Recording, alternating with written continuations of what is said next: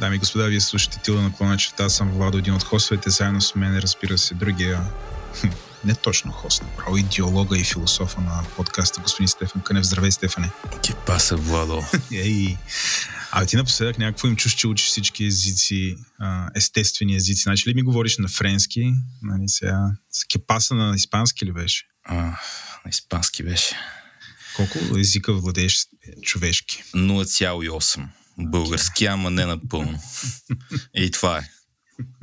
Така още 20% и ще го владея съвсем и след това ще знам един. Един езикът. Да. това е добре, защото някакси като правим този подкаст, той ще става все по-добър и по-добър. И да, как, как, както говорихме в началото, толкова знаех английски, щяхме да го правим на английски, ама не знам. Мога само да чета.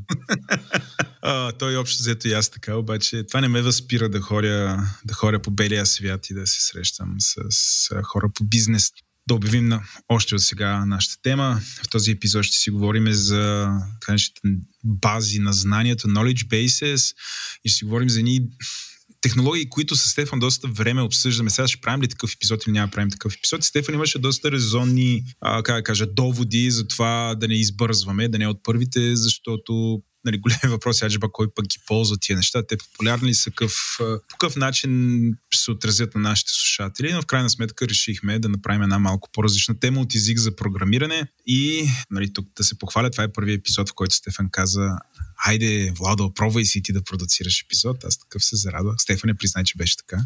Така беше, да, да натрупаш ти малко опит в правенето на подкасти.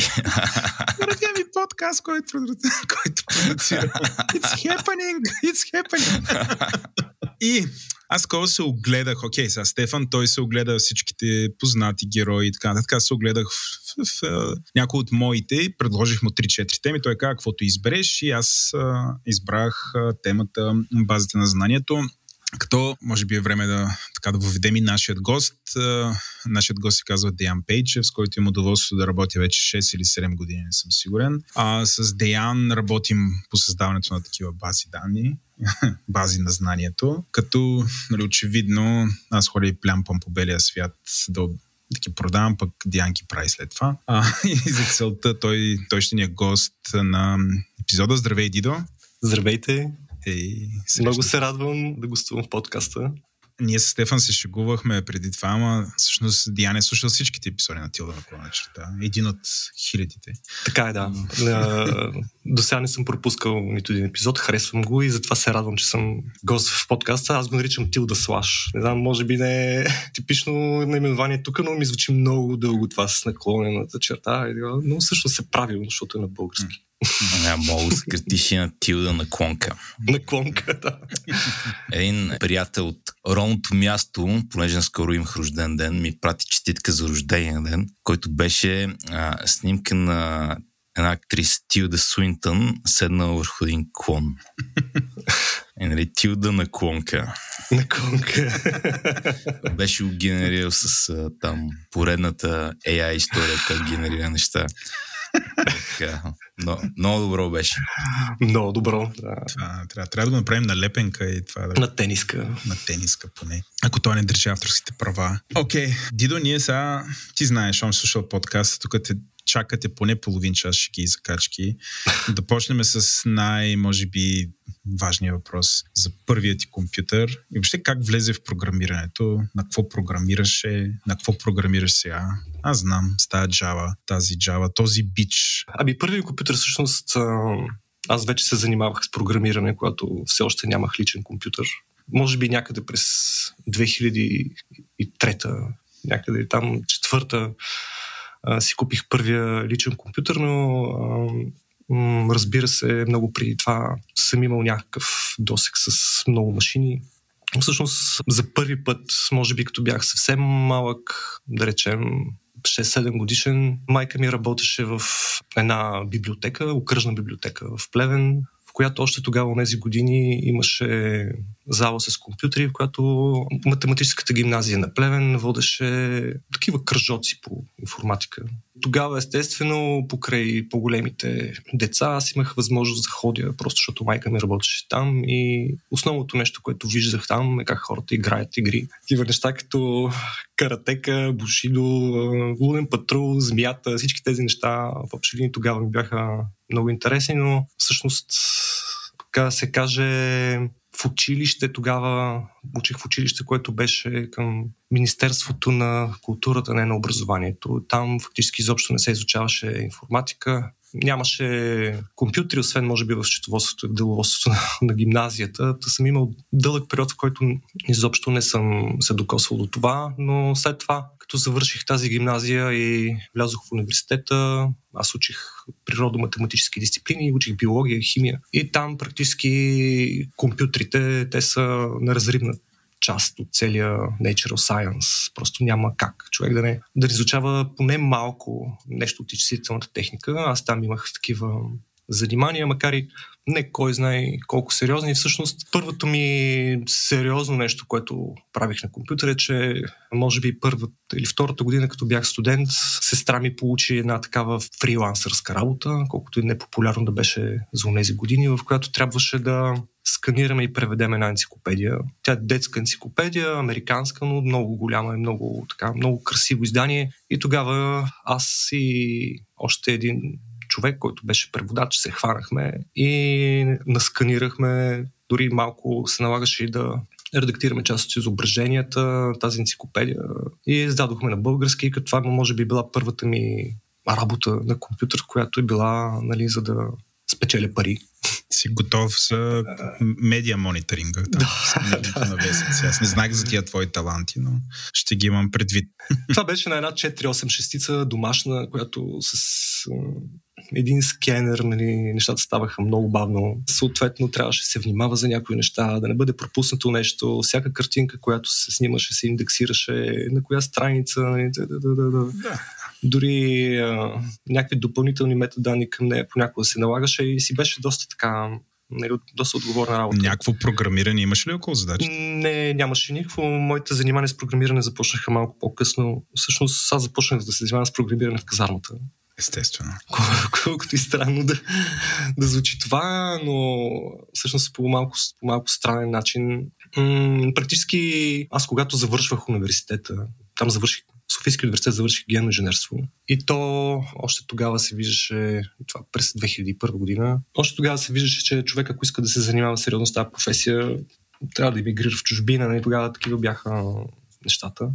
Генното инженерство. Генното инженерство, да, имахме, т.е. България по принцип на времето имала не лоша школа по генно инженерство, но разбира се, по време на прехода всичко това е доста съсипано. След това, в принцип, се появиха и някакви законови нормативи регулации, които, в принцип, тази дейност не е, вече не е така лесно съществима в България. И аз се чуя дали не трябва да, да се занимавам с нещо, което е по-тясно свързано с компютрите.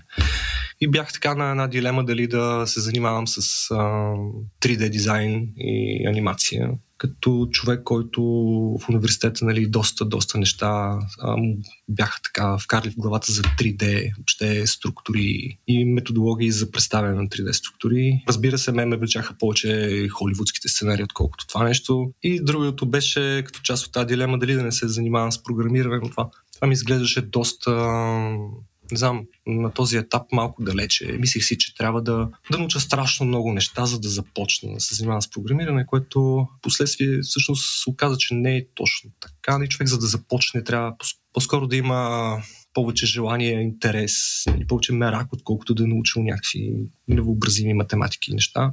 И така да се каже, не знам, може би пак щеше да вземе превес в някакъв момент, но точният момент, в който аз реших да се занимавам с програмиране, беше казармата. Какво програмира която... там? Тайна ли е? Ще трябва ли да убием всички наши слушатели? Не, не, не, не, то просто беше много, то беше много така, беше много странно и много смешно. Аз казармата първо бях в един новобрански център, в който основно човек марширува там и лази такива неща. Но след това попаднах в а, така реченото бойно поделение, което а, по принцип е, така беше на времето в наборната армия, като излезеш от новобрански център, те пращат в някакво поделение, което е по-близко до бойната готовност. Нали? Аз попаднах на едно летище, което бях охранител на рота.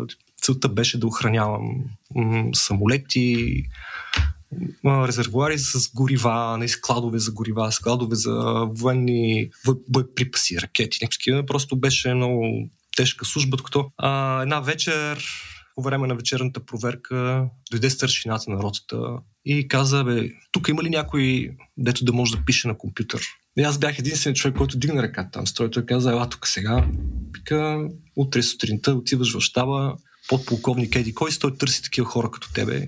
И аз добре, отидох на следващия ден. Отидох при въпросния човек, който каза, а, ти виши ли си? Аз казах, би, да, виши съм. Работил ли си на компютър? И към ми, да, да, да, работил съм на компютър. Ела тук сега, ние много имаме нужда от тебе. Тук почна сега, то беше по времето на една военна реформа имаше тогава някаква. Тук много неща трябва да се правят. Ние имаме нужда да бъдат направени страшно много формуляри и ти трябва да ни помогнеш. Те, те дори не те питат искаш или не искаш, просто Просто трябва да си свършиш работа там, дълга към казармата. И това хич не беше зле. Той ми каза, тук ще идваш всеки ден, все едно си ходиш на работа, всяка сутрин ти ще си спиш в фронта, обаче всеки ден ще работиш при нас пътно по цял ден. И аз започнах да ходя всеки ден да работя там. Те ми даваха задачи а, с Excel и с Word. Просто трябваше да бъдат създадени а, камара, нови формуляри за армията заради а, тази реформа, която те бяха предприели. И те не, че хората, които работят там, професионалните военни, не могат да, си, не могат да вършат работа, но просто явно а, смятаха, че няма да могат достатъчно бързо и добре да я направят без помощта на някакви висшисти, които така че ги има в казармата. Те всъщност в армията на времето беше много типично това вишистите да работят нещо, нещо по-така задълбочено и по за армията, освен това да чистят дари на сняг, нали, да хвърлят въглищ пътя, което също беше част от работата. И там всъщност аз е, а, имаше още един човек като мен, бяха взели, който също беше вишист, само че той, за разлика от мен, беше завършил информатика и си беше така много добре обучен, много надъхан да, да работи човек. Беше... Да прави формуляри. Да прави формуляри, да. Но покрай този човек всъщност ние с ним много се сбличихме с него, нали, много сме си говорили заедно. Аз твърде много, супер много го разпитвах, беше ми много интересно това. Добре, ти програмираш, какво правиш, нали, какви тия магически неща. Той човека, нали, първо така ми обясняваше, бе, това, това, това, но после в един момент той се запали и започна да ми обяснява вече дори без да го питам. А, след това имаше един етап, в който а, него го викнаха, те, те просто оцениха него, така, неговите способности на този подготвен човек. Стефан нещо иска. Аз просто искам да знам ли този човек се казва Иван Тошков. не, не, за съжаление. Този човек не се, не се казва Иван Тошков. Аз не го познавам Иван Тошков. Много съм чувал от вас за него. Много ще се радвам да се срещнем. Наистина, дори, дори аз вече проявявам интерес. Всички го търсим. Всички го търсим, да. Трябва да напишем специфичен енджин, който да го намери според мен. Е така проста работата. Но въпросът е, че да, той най-вероятно в един момент ще се самонамери и ще се обади. Да, да. И той човек, какво той те запали и ти не, какво беше този човек... написа? този човек в един момент го викнаха в генералния щаб на армията да им помогне с Oracle базата данни на, на личния състав, за да направи нещо. И той наистина направи там някаква нещо много добро, за което те го пуснаха в една много голяма отпуска. Примерно 20-30 дни човека ще, ще си ходи вкъщи. Като си тръгваше за тази отпуска, той ми каза, аби искам тук да ми пасиш едни неща. И добре, и, и ми остави една книга и една дискета. Като Книгата беше за програмиране на C, а дискетата беше с един компилатор на Borland с C++. А, и аз понеже разполагах с канцелария, която ми бяха поверили военните, която не само, че работех в нея, но и чистех. съответно имах ключ и можех да се затворя нощем там и да си гледам филми, да си правя каквото си искам тази канцелария. Аз седнах с книгата и така едно по едно, лека по лека, с примери, почнах да пиша някакви неща, те гърмат, не работят. Просто м- даже си спомням как в един момент имаше някаква задачка да напишеш брояч не, от, от 0 до 9 и аз опитвам се там и седа, примерно, вече втори, трети час, нали? Това нещо, нещо не става, нещо не става и в момент то тръгна. А, то, то сработи. Отпечата на екрана от 0 до 9 и аз просто просто бях потресен. Това, това също се толкова и яко. Защо? Защо да не задълбая и задълбах много. Там имаше нали, цели нощи, по които съм се занимавал да чета, да пробвам неща. Те започнаха да стават все повече, все повече, нали, някакви малки тулчета в команда. Също, всъщност първата програма, която съм написал, беше този брояч, според мен, защото а, аз може би при това съм имал нещо като някакъв Hello World, който да е направил нещо, но, но фактически тогава се изпълням, че много, много така задълбочено исках да нещо нещо да се случи, да тръгна някъде. И това нещо като тръгна и да, може би това е била първата ми програма. Значи тук, извинете, изводът, от който аз стигнах от тази история, е, че тя е тита, живота им е много лесен и в казармата мина леко, докато готините момчета от фитнеса по цял ден чистят рина с някакви фърлят въглища върху пътя. Така е, така е, да. А, значи останалите хора в ротата правиха истинска работа. Смисъл, те, те ми миеха казаните на кухнята, нали. А, особено това с ринането снега, защото аз това беше през зимата и това с риенето на снега си беше истинска работа. А, аз веднъж а, си спомням, че трябваше да опесачавам пътищата в то, то подарението е огромно, понеже има летище в него и е 70 км дълго. Не, нещо, нещо много голямо. Тъй пътищата бяха много големи, трябваше да се опесачават с въглищен прах, който ти си в един камион с една лопата ринеш, камиона върви бавно и двама-трима човека хвърлят с лопати. Това беше така най-истинското нещо, което съм се докосвал до. Иначе останалото беше просто нали, някакви компютри. Тръгна да разкажеш за генно инженерство и казарма се надях да си ходил да пишеш програми, да правиш супер серум за супер войник и да имаме капитан България. И, и после законите сте прецакали и спряли прогрес. да, сега примерно да, да ме издират в няколко държави и аз удобно съм се скрил в България. Нали. Генното инженерство всъщност е нещо, което много ми помогна да разбера горе-долу програмирането или поне в началото да мога да си представя някои неща, защото всъщност генното инженерство първо е технология, второ то работи с гени, които са записи, също с гена единица за информация. И там има много изчислителни методи. Аз всъщност, когато се готвих нали, да защита моята дисертация, то, т.е. как се води дипломна работа, съм използвал инструментариум, нали, който си софтуер. И така да се каже, нали, опита ми в казармата не беше сведен просто до Word и Excel. Това са неща, които аз дори вече съм забравил нали, как се работи с тях. Но имаше такива тулкитове, които съм използвал в, дори в а, дипломаци работа за, как да се каже, за бързо търсене на сходства между отделни ДНК фрагменти. И те, тези алгоритми всъщност работят с една много висока ефективност, дори да не са просто а, някакви стринкукпи, просто защото скела на, на тази работа е много голям. Ако имате един геном, който е разчетен в някаква степен, и, но вие разполагате с информация, много информация за тази част от него, която не е разчетена. Всъщност ви трябва да можете да манипулирате с тази информация, независимо доколко е позната за нас. Но използва, така, така се каже, откривайки сходствата и патърните в между тези геномни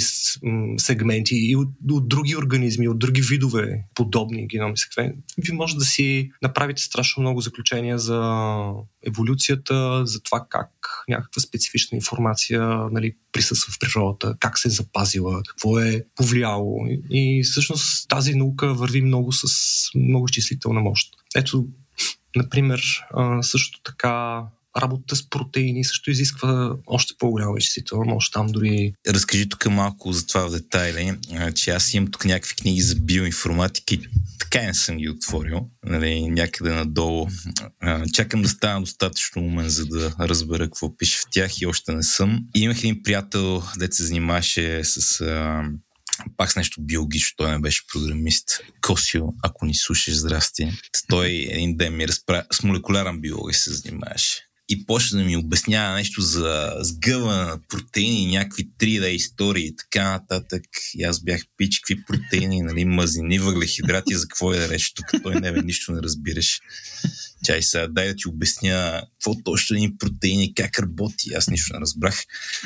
Те да разбрах нещо, ама спра ама нищо не разбрах. Та, дай тук да се опитаме да дадем на нашите слушатели малко повече свят за целият този свят, от къде се сблъскват а, биологията и, и информатиката.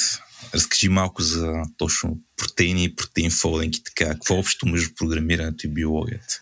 Ами, всъщност, така се каже, тя тази работа с протеините и нагъването, нали, то, м- биоинформатика е малко така общо понятие. Нали, то, а, това, за което говориш по-скоро computational biology, което е малко по-различно. Тоест, това с а, да бъдат намерени, изчислени вероятностни конформации на протеинови молекули. Нали, това е много така рудиментарна изчислителна задача, която е по-скоро computational biology. А, биоинформатиката е нещо, което се занимава с, с самата информация. Нали? С това как се а, експлорва, как се линква информация, как се интерпретира информация. Например, а, разпределението на някакъв специфичен организмов белек в природата, в някакъв континент или, и как взаимодействието му с някакъв друг вид се е потиснал или е завил някакъв ген. Това е повече биоинформатика.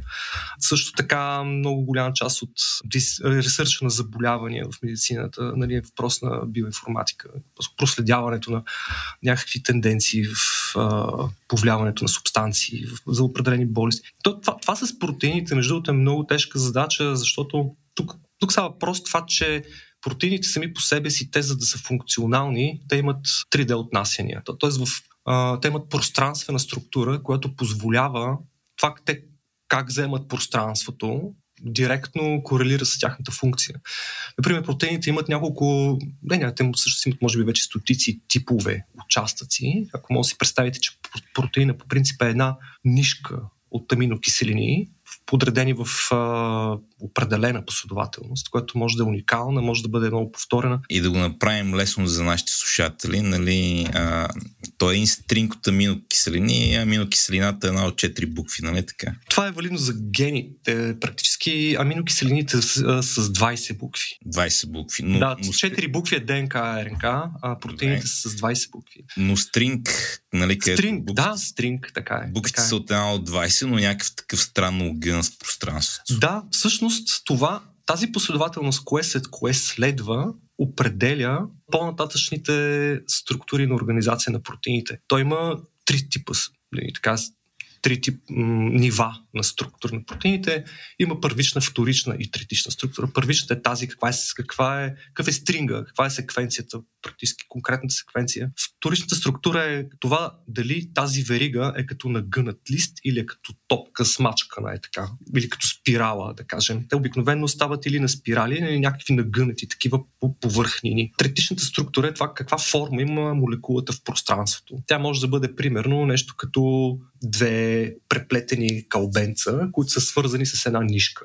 Това е третична структура. По принцип може да има и четвъртична структура, дори, която казва, че един голям протеин има малки субединици, които са свързани химически, но те нямат обща секвенция. Тоест те, те ам, произхождат от, може да произхождат от различни участъци в генома, но след това при процеса на тяхното съзряване те работят в комплекс, в конгломерат, което практически дава цялостната идея за този протеин. И всъщност а, на базата на първичната структура може да бъде предвиждана третичната, да може да бъде изчислена, така че когато учените са установявали първичната структура на протеините, т.е. секвенцията, кое след кое следва, трябва да има някакъв енджин, който да преработи тази информация и да предикне третичната структура. Т.е. да може да моделира как фактически в 3D пространството изглежда тази молекула и това как изглежда тази молекула в 3D пространството дава изключително много информация за нея. Особено ако тази 3D структура бъде съпоставена с 3D структурата на други протеини. Всъщност, голяма част от съвременния такъв pharmaceutical research е свързан с това все повече хората да бъдат лекувани не с small molecules, не с такива малки молекули, като аспирина, нали, антибиотиците, хинина, например, а с а, дизайн, дизайнати протеинови структури, което принцип, за да може да бъде а, възможен протеинови дизайн, ти трябва да можеш да моделираш третичната структура 3D структурата на протеина. Което а, на времето имаше, когато все още бяха слаби машините, имаше много интересни инициативи за, за share computation на такива задачи, в които нали, хората предоставяха процесорите си за такава благородна кауза. След това, разбира се, като се появиха кластерите от машини, хора започнаха да използват кластери и суперкомпютри за решаване на такава кауза. После се появиха GPU, нали, обработките. И се популяризираха, не че се появиха, но а, като се популяризираха GPU computation, тогава това мина на GPU-та, разбира се, просто винаги ще има нещо, което ще подобрява този тип ресърч. А понеже това ми стана интересно, има ли нещо като 3D принтер за протеини? Прямо можеш да си измислиш някакъв протеин и си го принтираш или е по-сложно? Принцип, най-добрият начин за синтез на протеин е една жива система, готова жива система. И това нещо го има много отдавна, още преди да започнат да се изчисляват 3D структурите на протеините, хората са намерили начин да, да генерират, да създават желани протеини. Това е една така, от частите на реализация на генното инженерство, в което вие искате, вие имате интересен протеин, като инсулина, например, който е много интересен, защото знаете колко много хора се нуждаят от него, който първоначално е бил извличан от панкреаса на кучета и крави, който в последствие нали, поради големия скел, който трябва да задоволи добива на инсулина. Очевидно, че това вече не е нормалният начин той да бъде добиван. И той започва да бъде продуциран от бактерии, в които има инкорпориран човешки ген, който може да доведе до експресия на този протеин по абсолютно естествен начин. Ви просто трябва да го инкорпорирате вътре. Всъщност, механизмите за правене на синтетични протеини са така много по, по-отдавна нали, твърдени, отколкото начините за изучаване на протеините, което е малко, малко е така не, че странно, то просто е естествено. Нали. Все още има много, много протеини, на които ние изобщо не познаваме природата. Фактически базовите методологии за, за, на клетката, как тя създава протеини, са много давно изучени и много вече лесно манипулируеми. То това е принтер за протеин. Програмиране, къде е цялата работа? Добре, аз всъщност като завърших казармата, веднага си намерих работа като биоинформатик, което беше до някаква степен дори късмет за мене. Започнах в една фирма, която е немска, но имаше клон в България. Също, може би по-големия клон на фирмата беше в България, която се занимаваше точно с биоинформатика и правеше продукти за фармацевтичната индустрия и то особено за ветеринарната фармацевтична индустрия, а, в която аз започнах да работя като биолог. Разбира се, с това, че аз имам, имам уменията на, на човек, който се занимава с молекулярна биология и генно инженерство, където всъщност аз а, първите неща, които правих, беше да подбирам правилната информация за този продукт, да виждам тя как се внедрява в него и после да тествам резултата. Което обаче беше така временно занимание. След това се появи, така да се каже, нуждата някои от тези хора да станат по-скоро хора, които дават спецификации за софтуера. И най-накрая стана така, че аз трябваше да вляза в група, която създава софтуера. И всъщност аз в, така, в по-крайните етапи, когато работех в тази компания, се занимавах с а, интеграция на данни, с data integration, където а, много хетерогенни източници на информация трябваше да бъдат свързани в, а, в единен продукт. И всъщност тогава а, аз започнах да задълбочавам с а, моите скромни умения по C и C++, по-скоро вече почнах да пиша на C++. Колегите, които работеха там по-давна, имаше хора, които си бяха програмисти, просто dedicated програмисти, които да изработват тези продукти. Много ми помагаха, имаха много желание да ми просто, как ми идваше на хората, се радваха, че аз имам ентусиазъм имаха много желание да ми помогнат аз да се науча да програмирам добре. Като обаче аз навлизайки в сферата на биоинформатиката, а, мен ми беше по-лесно да работя с Perl. Тогава аз започнах да пиша на Perl. И дори имаше... Сега вече... Тук Стефан знам... как се усмихва направо. Това толкова щастлив не съм го виждал.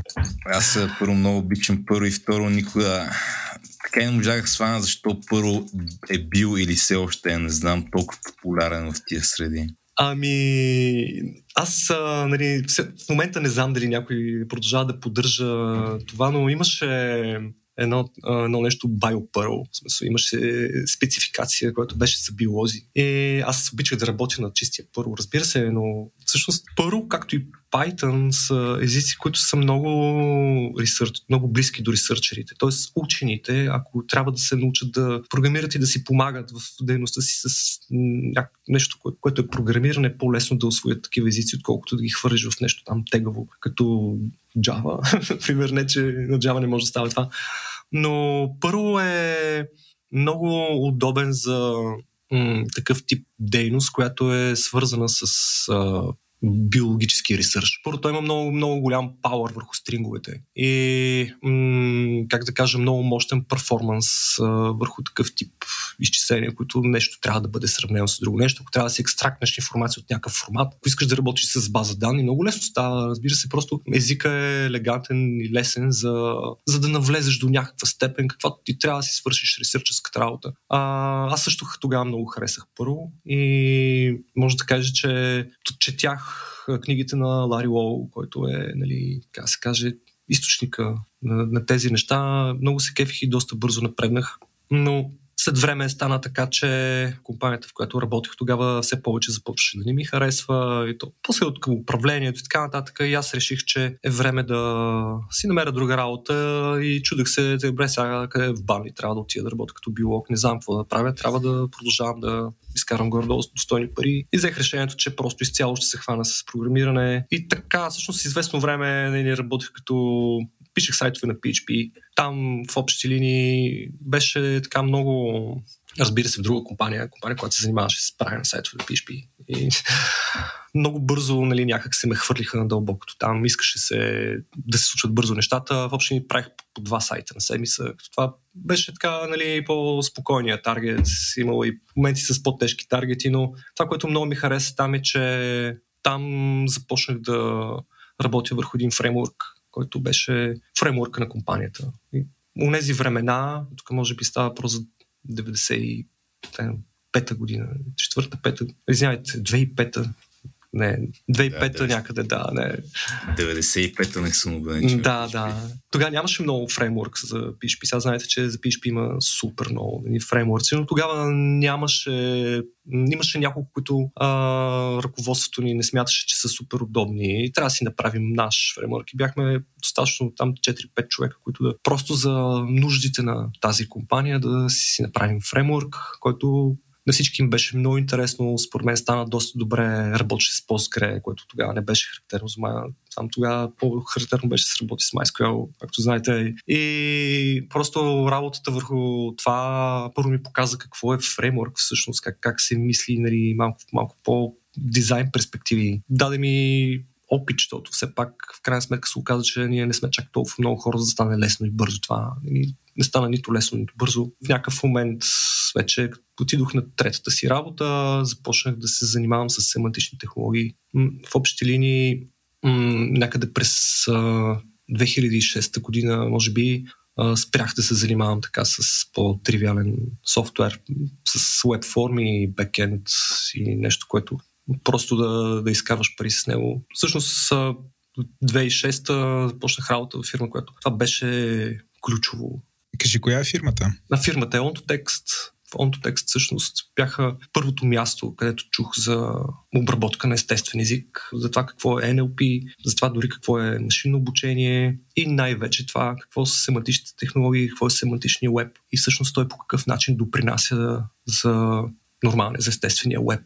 Нали, всъщност беше много, много интересно да навлизам в тази материя, как практически машините могат да проявяват интелект, макар и псевдоинтелект. Все пак някои неща дори за тогава, за тази 2006-2007 година а, изглеждаха просто вау.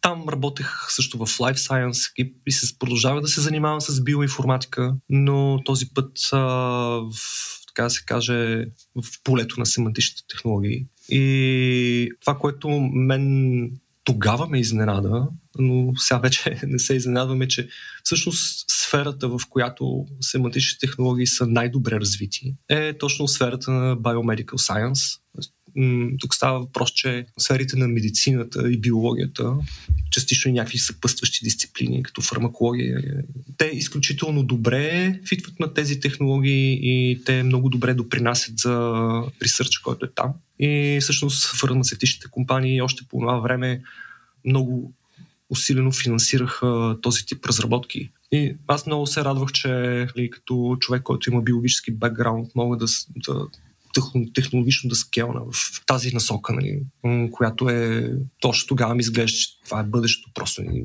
бъдещето в изкуствения интелект. И да, там практически натрупах повече си знания. Изкарах а, един сертификат от а, Берлинския свободен университет по Semantic Web, Semantic Web Professional, което съвсем вече така ми даде основа да, да започна да мисля, да се опитвам да реализирам и свои проекти, да навлизам все повече в тази област. Сега съответно в момента продължавам да работя в, в тази насока, макар и не в биологическия домейн, по-скоро с а, анализ на веб пространството и то така по-свързан с нали, журналистическия домен.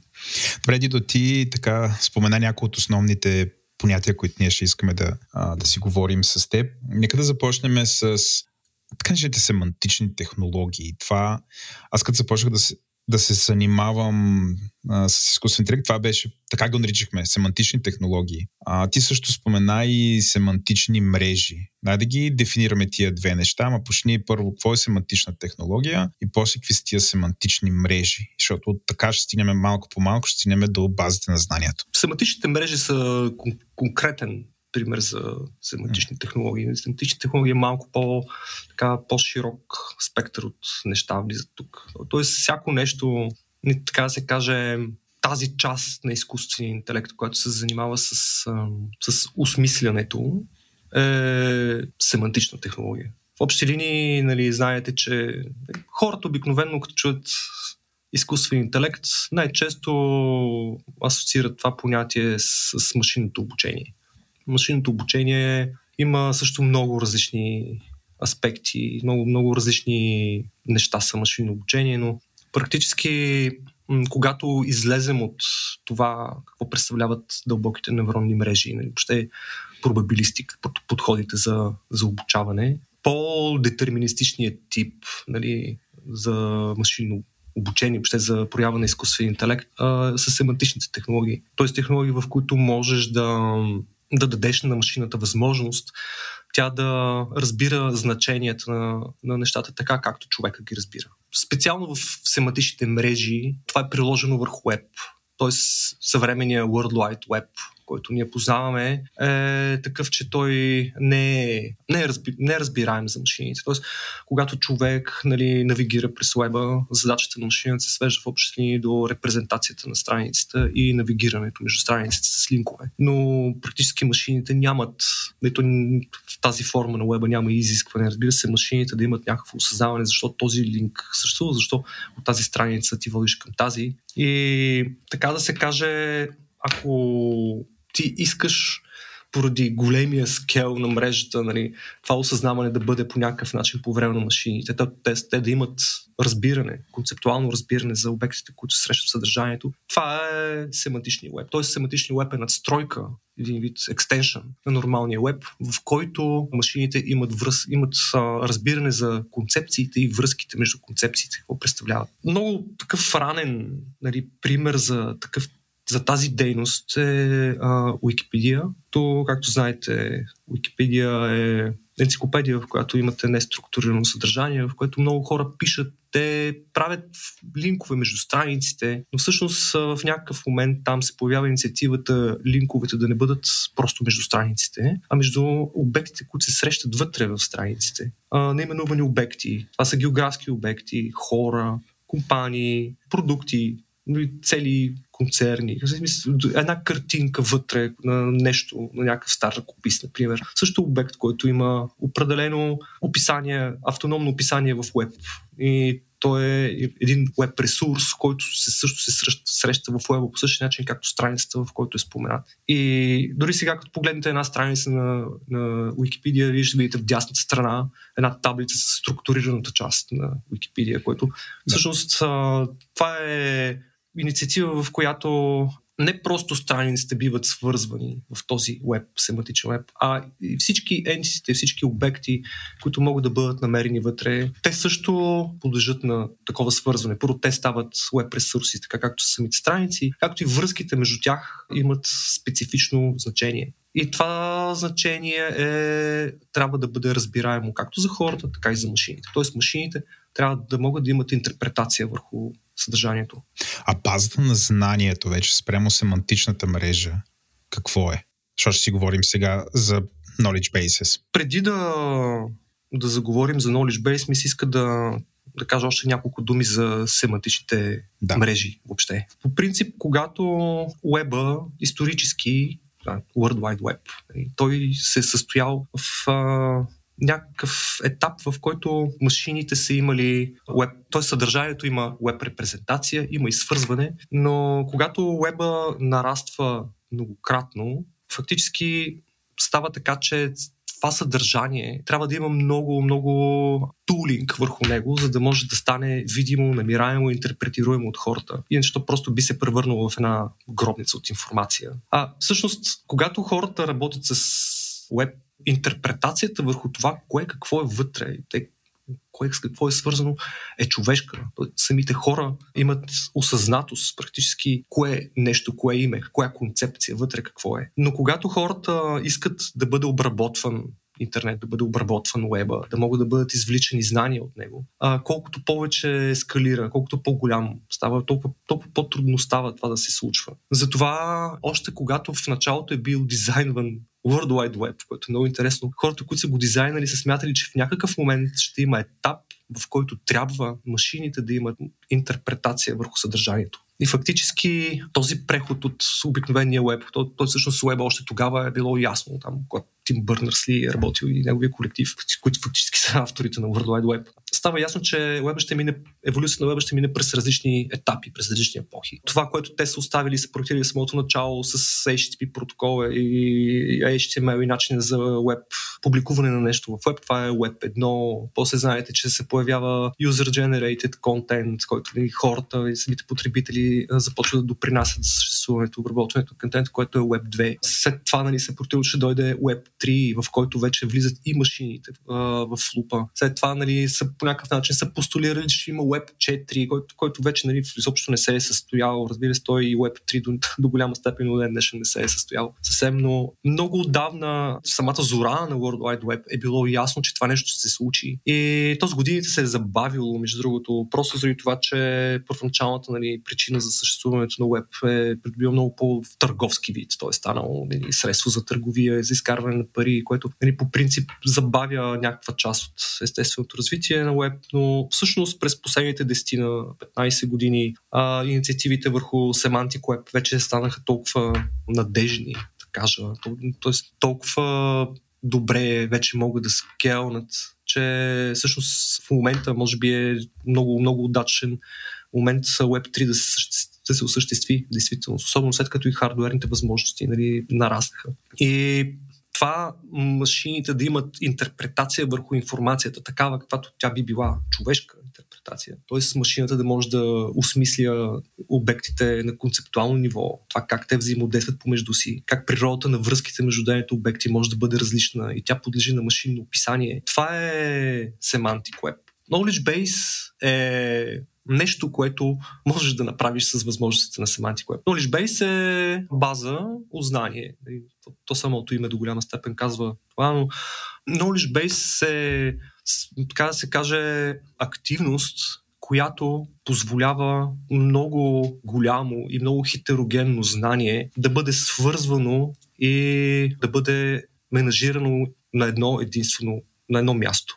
Е, ако си представите, че една организация има много информация и тази информация е силозирана в различни, по различни начини в организацията. Да речем, организацията има няколко бази данни вътрешни, може да има база данни за продукта си, може да има екселски таблици, в които хората по някакъв начин да организират работа си, имейли, презентации, ако щете, дори блогове и неща, които поддържат тази организация. В принцип, ако някой иска да има обхватно знание върху всички тези неща, тази, този ресурс на, на организацията и не предприеме допълнителни стъпки как тя да бъде свързвана, как да се търси от един силос в друг силос. Това е много трудоемко, особено за, за хората, които работят в тази организация. Knowledge Base е тип хранилище, което може да доведе всичката тази хетерогенна информация заедно в едно, в един общ дейтабейс което е knowledge base. Защо е knowledge base? Защото всъщност най-ефективното нещо, което ви правите с интеграцията на, на информацията, е да я направите интерпретируема за машините също. Тогава практически голяма част от заключенията, които би направил човек, разглеждайки интегрирана информация, вече е направена от машините и най-базовите съждения, които могат да бъдат направени, вече са направени, са предоставени на къстъмъра. Всъщност, Knowledge Base е нещо, което е полезно не само за вашата организация, но и за вашите клиенти. Защото принципно, ако вие искате да предоставите информация на някакъв клиент, която е силозирана, ви трябва да съберете някаква част, не малка част от екипа си, да можете да съберете и тя да, нали, отделните части да бъдат, да комуникират така, че тя да придобие вида, който искате да продадете, да, да, да придобие свой бенефит. И тогава хората трябва да по някакъв начин да се координират и да го дадат този output. Ако имате knowledge base, тази координация вече може да бъде факт. Като knowledge base всъщност а, има различни методологии за правене на knowledge base. Като е, може би най-популярната е посредством а, техниките на семантичния веб и RDF. RDS вече специално като език и фреймворк за правене на такива неща. Я дай да се опитаме да облечем това малко в пример, за да мога да си го представим. Примерно, да я знам, аз съм тук някаква фирма, имам един тон документи, договори, които съм подписвал, имам тук някакви... Аз съм магазин, в който продавам неща, да. Имам договори, имам инвентар, имам един тон неща. Къде, къде тук идва Knowledge Base? Значи, Knowledge Base практически работи добре в а, организации, които работят с голямо количество информация и когато тази информация трябва да бъде линкната и когато много често тя е хетерогенна. Например, представете си, че имате някаква база данни, в която имате компании, вие имате някаква информация за тези компании, примерно базовата информация, с какво какъв е предмет на дейност, какви са legal формите, евентуално какъв е първоначалния капитал, кои хора работят в нея. Но всъщност, вие да речем имате а, и някаква друга база данни, която може дори да не е ваша, просто да, имат, да имате от някъде предоставена, в която за не малка част от тези компании вие имате някакви финансови показатели, например. Или, примерно, вие имате база, в която има някакви промени за тези компании, има някакъв change. Или, примерно, трета база данни, в която имате продукти, като някаква част от тези компании са и те са това са брандове на някаква част от тези компании. Ако вие имате нужда от по-задълбочен ресърч, да намирате трендове, тенденции в данните, коя компания, кога, какво се случило, какъв показател се е променил при нея, най-лесният начин да извлечете знание от всичките тези източници е да ги линкнете заедно, да ги съберете в единен модел, един дейта модел.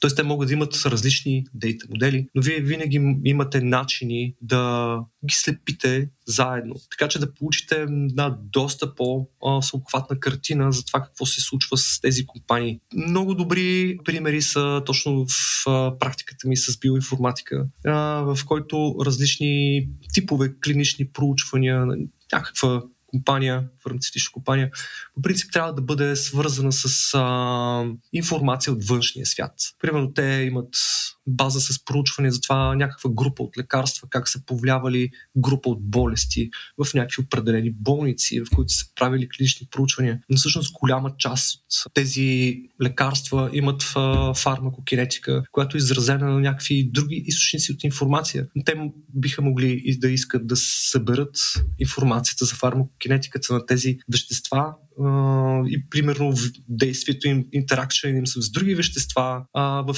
едно единно пространство, знание, в което бързо да могат да правят заключения в някакво специфично проучване с специфични препарати, какво би могло да се случи, какво се е случило и този ресърч, и така ли, че той трябва да се случи. Той би се случил така, че някакви хора да седят и да търсят и да събират информация, след това да шерват информация. Но всъщност цялото това нещо може да бъде направено просто от машините, когато вие поддържате и knowledge base. Knowledge base всъщност а, би могъл да бъде просто една база данни от индексирано съдържание. Но knowledge base може да бъде една много добре структуриран warehouse от, от източници на информация, в която различните обекти от различните тези източници да бъдат свързани много добре и те да имат единна репрезентация. Тогава всъщност вие това, което правите, че вие агрегирате знание на едно единно място, което иначе бихте хвърлили повече усилия да търсите. Сега, ако става въпрос за... Вие просто имате магазин, в който си продавате вашите стоки, неща, нали, може би нямате нужда от такова нещо като knowledge base. Но ако си Амазон, имаш тонове под да. доставчици с техните магазини. При отивам в Амазона. Я очертай къде е чертата между Knowledge Base и Data Warehouse. Data Warehouse знам какво е, ама какво му липсва на един Data Warehouse за стане един Knowledge Base? Да, всъщност Data Warehouse е един от, така да кажа, техническите способи да имате Knowledge Base, което съхранявате in-house неща. Но всъщност в Knowledge Base обектите, които се срещат вътре, имат семантично описание. И ако вие... Е, представете си, например, каква би била разликата. Вие имате какво значи това да имат семантично описание? Това означава, че има конструкции вътре, които позволяват на машината един обект да могат да го интерпретират като клас, като нещо концептуално и да могат да раз... как се каже, връзките с другите обекти да има, да има осмислене върху тях. Ето, например, ако си представите класификация на животните, например. Има животни, които бозайници са бозайници, има животни, които не са бозайници, да кажем риби. Но в бозайниците има някаква много стрикна иерархия. Например, имате един клон, в който нали, бозайници са с лисиците, мечките и кучетата, но имате един друг клон, който е на морските бозайници, които също са също са бозайници, но те са по-различни от останалите това, че живеят във водата. И същото време имате рибите, които също живеят в водата, но пък те не са бозайници. И всъщност разграничението между тези неща, knowledge base трябва да може да ги прави. Тоест машината трябва да има осъзнаване, че ако вие попитате, дай ми всички бозайници, които не живеят в морето, тя трябва да веде всички мечки кучета, без да изкара от там кита. Или ще ви дам друг пример, в който имаме осъзнав... машинно осъзнаване на нещата. Ако вие а, имате компания, която е базирана в София, да речем, и тази компания се занимава с машин интелект и с машинно обучение и има, да речем, някакво активити от някъде, който иска да намери вашата компания. Ако той има база данни с, с компаниите, примерно той каже, специфицира, искам да намеря компания, която се занимава с машин интелект в София и в базата данни има адреса, което става въпрос, че тя в София, намира се в България. Това е държавата. Човек, ако направи заявка, добре, искам всички машин компании, които са в Източна Европа и вашата компания няма да бъде върната от базата данни, защото няма експлицитен запис за това, че тя тя се намира в Източна Европа. Но всъщност семантичната база данни ще върне вашата компания, защото, защото машината знае, че България е part of и локализирана в Източна Европа. Така както знае, че Източна Европа е part of и локализирана в, в, в Европа. И всъщност този тип search не може да бъде направен лесно в една релационна база данни.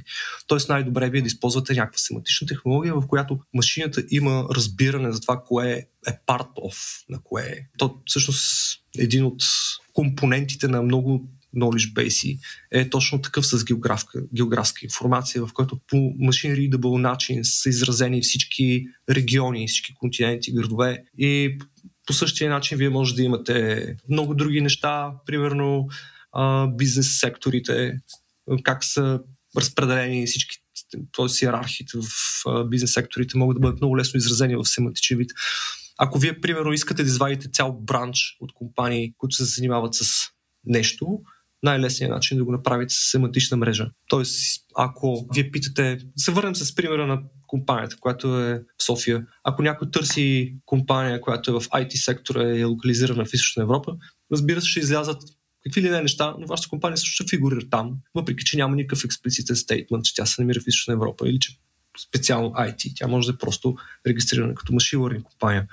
И всъщност за ефективното правене на търсения uh, Knowledge Base фактически е м- част от най- генералното му предназначение е да отговаря на въпроси и то под такива по-завързани въпроси, особено когато информацията е хетерогенно събрана и вие нямате никакъв, а, никаква гаранция, че някой, който поддържа някаква база данни, която ви освоявате, се е постарал да материализира всички възможни връзки, които би могъл да направи човек, нали, като заключение в главата си. Аз все пак се опитвам да си представя нали, една knowledge база, как се различава от тия неща, с които аз съм свикнал да ползвам в моята кариера на правяч на логин както каза дългогодишният приятел на шоуто Стигър. Дай ми някаква идея да разбера как, нали, примерно, SQL таблица е нещо по-различно от една knowledge база. Всъщност, вие за да съхранявате знание, има различни подходи, различни методологии. Дори да имате един списък, един файл,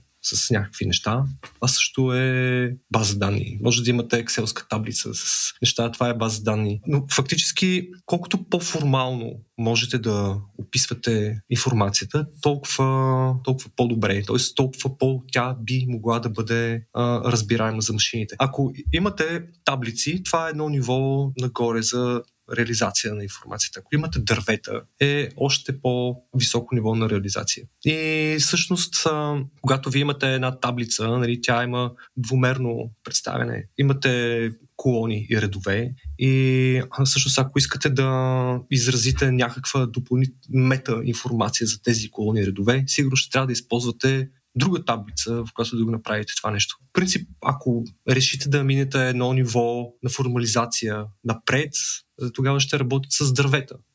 Практически с едно дърво човек може да даде да повече признаци на нещо, отколкото ако използва таблици. И всъщност най-високото ниво а, на организация на информация са графите, в които вие имате практически възможности за произволен брой свързвания а, между отделните неща, които имате в базата. Отделните понятия в базата могат да подлежат на много по-детално описание и с много повече свързвания, отколкото ако имате таблици. Сега, релационните бази, в принцип, могат да направят много от нещата, които може да постигнете в а, един knowledge base базиран RDF граф, но те биха станали много по-трудно. Ето, например, ако искате да си създадете една иерархия на понятия вътре във вашата, вашата база, фактически за да извадите един бранч от тази иерархия, вие трябва да правите някакви повторяеми извиквания на функция в тази база, за да извадите парантите.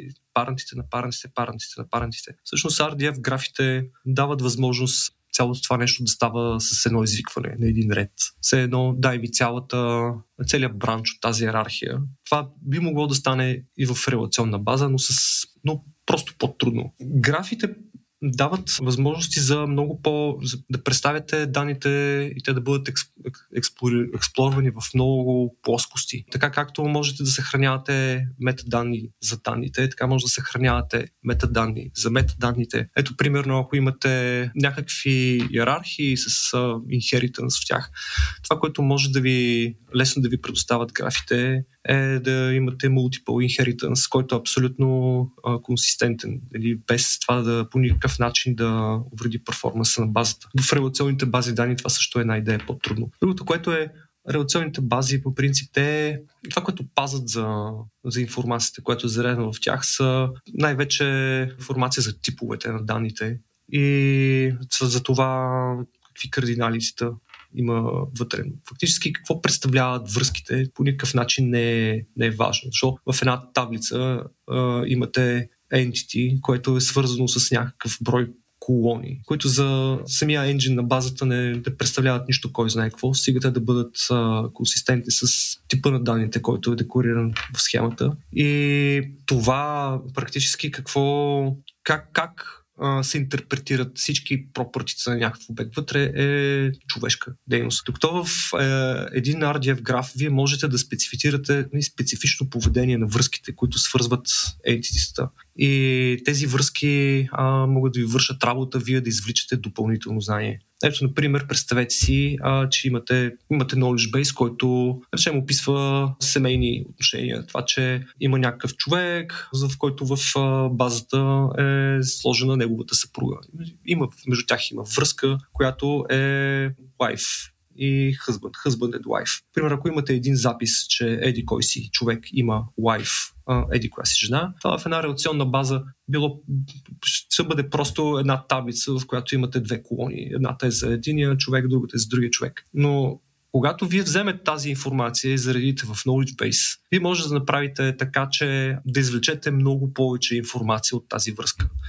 Първото, което е, например, обратната връзка е също, също се материализира. Това, че тази жена има а, хъзбънд, същия този човек. От това се генерира а, допълнителна връзка, която е spouse of връзка, която също е, така да се каже, извличане на допълнителна информация за, за това. Тоест, ако някой някога зададе въпрос нали, за този човек, of, всъщност неговата жена би изляза по същия начин, ако заявката се направи от другата страна, нали, с тази жена, с Полсъв. И тогава вие винаги ще може да експлорнете тези хора. Другото, което е с парантите. Ако, примерно, имате информация за родителите на, на един човек, нали, те са father of, речем, или mother of. И двете връзки mother и father of практически отговарят на една по-абстрактна, която е parent of. И практически вие вместо, а, когато искате да научите нещо за този човек, вместо да задавате SQL заявка, която казва, дай ми сега случаите, в които този човек има, има father. Добре, няма резултат. Добре, дай ви ми случаите, в които има mother, вместо просто да кажете parent of. И той ще ви извади всички възможности, които имате за parent. Другото нещо, което може да бъде добавено тук е, когато имате база данни с контакти. По принцип, нали, както казахме, може да имате бази с някакви фирми, в които имате и контакти, имате имейл, имате адрес, може да имате факс, дори има някакви типове телефонни номера. А, всички те са някакъв вид контакти. Но всъщност а, за много-много от компаниите вие може да нямате всичките тези рекърди. За някои ще имате мейли, за някои ще имате адресите, някои ще имате телефоните, например. Вие не можете да питате базата данни за всяка една от тях. Добре, дай ми телефон, или нали? та няма телефон. Добре, аз искам тогава адрес. Ако няма телефон, дай ми адрес. Добре, то няма и адрес. Няма, дай ми имейл. И това е нещо, което вие няма да имате а, експлицитни връзки за някои от тези неща, защото просто няма да ги има. Как ще зададете въпроси? Най-лесното нещо е да питате Knowledge Base. Аз искам контакт на всичките тези неща, понеже Knowledge Base знае, че и телефона, и факса, и адреса, всички тези неща са фактически контакти. Вие просто питате връзките на по-високо абстрактно ниво че всъщност а, вие искате контактите на, на тези компании и тя ще ви извади различни типове контакти за всички от тях, без вие да знаете предварително какви биха могли да бъдат те. Така работят семантичните мрежи, така работят и Knowledge Based.